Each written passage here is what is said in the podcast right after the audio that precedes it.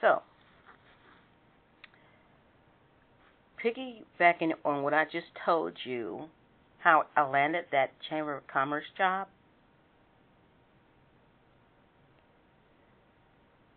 That job was one of the best jobs I have worked. Some of the best group of people I have worked for. In fact, they were the best group of people I have worked with and for. Everybody had positive attitudes. It was great. We had free tickets to the Dayton Dragons, like bonuses. Our Christmas parties were off the chain. It was the president and the leaders giving back to the employees. It, it was great. I I planned on being there for years, years. But one day, we walk into the office to horror. It was just a typical day. Everybody walked to the to the office. I think by then I was making sandwiches and selling sandwiches to my coworkers. It was great. But not more than an hour after we started our day, people were being called one by one downstairs. And I was tasked to cover the front desk reception while my replacement three years ago was called downstairs. So this this lady replaced me when I was promoted within six months to membership retention and special events. She came back upstairs. It was like crazy because everybody was quiet. There was a lot of movement, a lot of people going back and forth downstairs. And I saw this firsthand because I was at the front desk.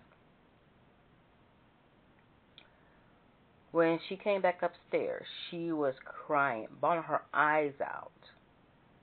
Like, I was like, What's wrong? What's wrong? I can't say anything. I'm sorry. Oh. And she was like, so upset. And she was about to get her things. And security walked her out. And one by one, each person that came out of the interview or meeting was walked out by security. So when it was my turn to go downstairs, everybody was told when you go back upstairs, don't say anything to anybody what happened. So when I went downstairs, I was offered a promotion and of course more pay, but my job duties has expanded. So I was already in charge of the after hours meeting like we had meetings like at local restaurants, local local um, businesses, and I was checking in people. It was fun. It was great time, but I was always coming home late, not eight nine o'clock late, and I had two kids that were in middle school. And when they offered me a promotion, at the time I had to say yes because I didn't have anything else directly to back me up. so I said yes. But I resigned three months later and opened my own store across from the Dayton Mall. So that day, 15 people lost their jobs with no warning, no severance pay package, no nothing. And the part that really upset me is that they walked the people out like they were criminals. They had security walk them out like they were criminals. And my immediate boss, who hired me three months prior, he had been there for 27 years. 27 years.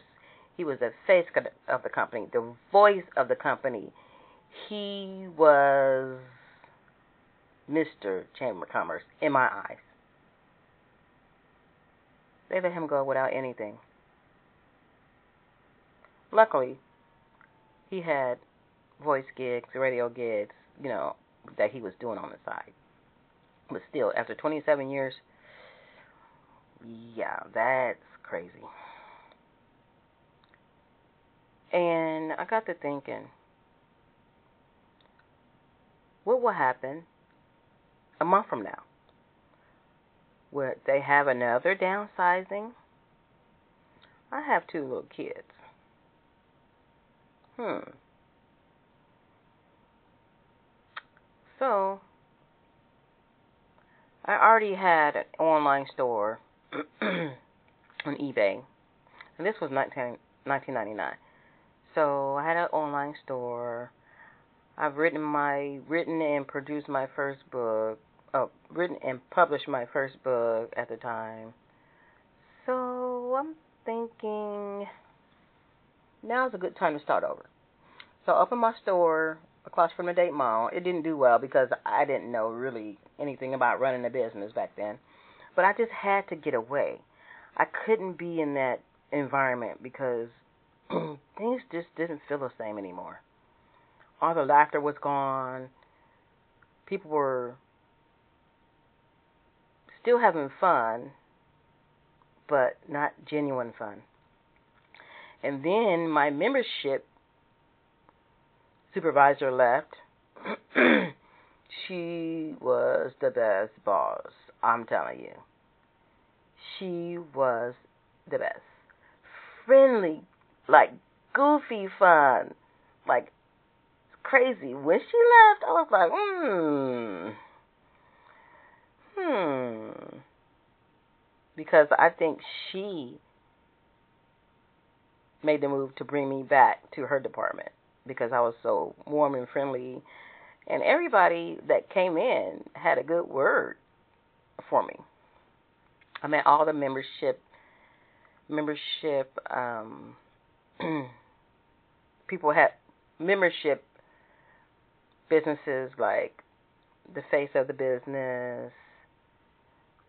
It was it was good. I, I was meeting news reporters, government executives, but I just couldn't stay there any longer for the fear of what was going to happen in two months, three months. Well, I'd be all of a sudden without a job, without benefits. So I left. That's why you need back pocket skills. Back pocket skills are skills you acquire on your own time. You don't have to wait for your organization to approve trainings or or TDYs for you to learn temporary temporary duty um, learning. You learn on your own. You go to school. You keep learning. You keep those back pocket skills because you don't want to wait until the day that the employer lets you go.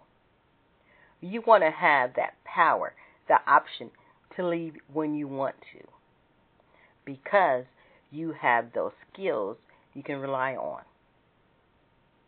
You don't have to have a bachelor's degree or a master's degree. You can go to Sinclair, take a couple courses. You can take automotive courses on your own time.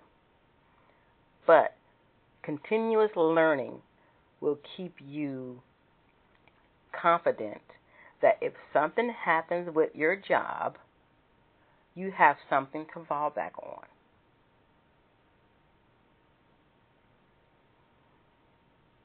I've been in my job now for going on 22 years. I work for the government. And every three or six months, they talk about a government shutdown. I went through my I think I think I think I've been through three shutdowns. The longest was in 2013, when we were shut down for a month or two, maybe three months. I can't remember. But luckily, they gave us warning, and I had some money saved up because I have a mortgage and other bills.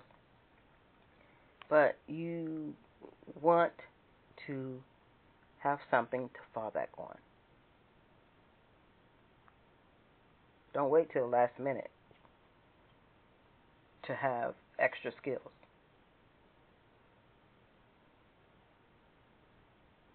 I, excuse me, during the, my working time as a home health aide, I gained skills as um, wedding and special event planner.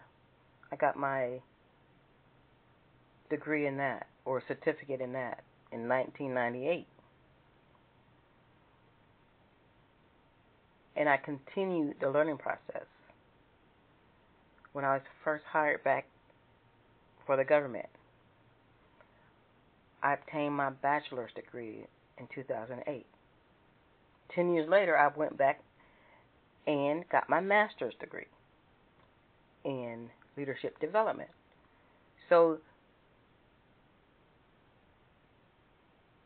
you can spread out your skills in different areas. Make your life interesting. Do something on the weekends. Have a hobby. Turn that hobby into a business like I did many years ago.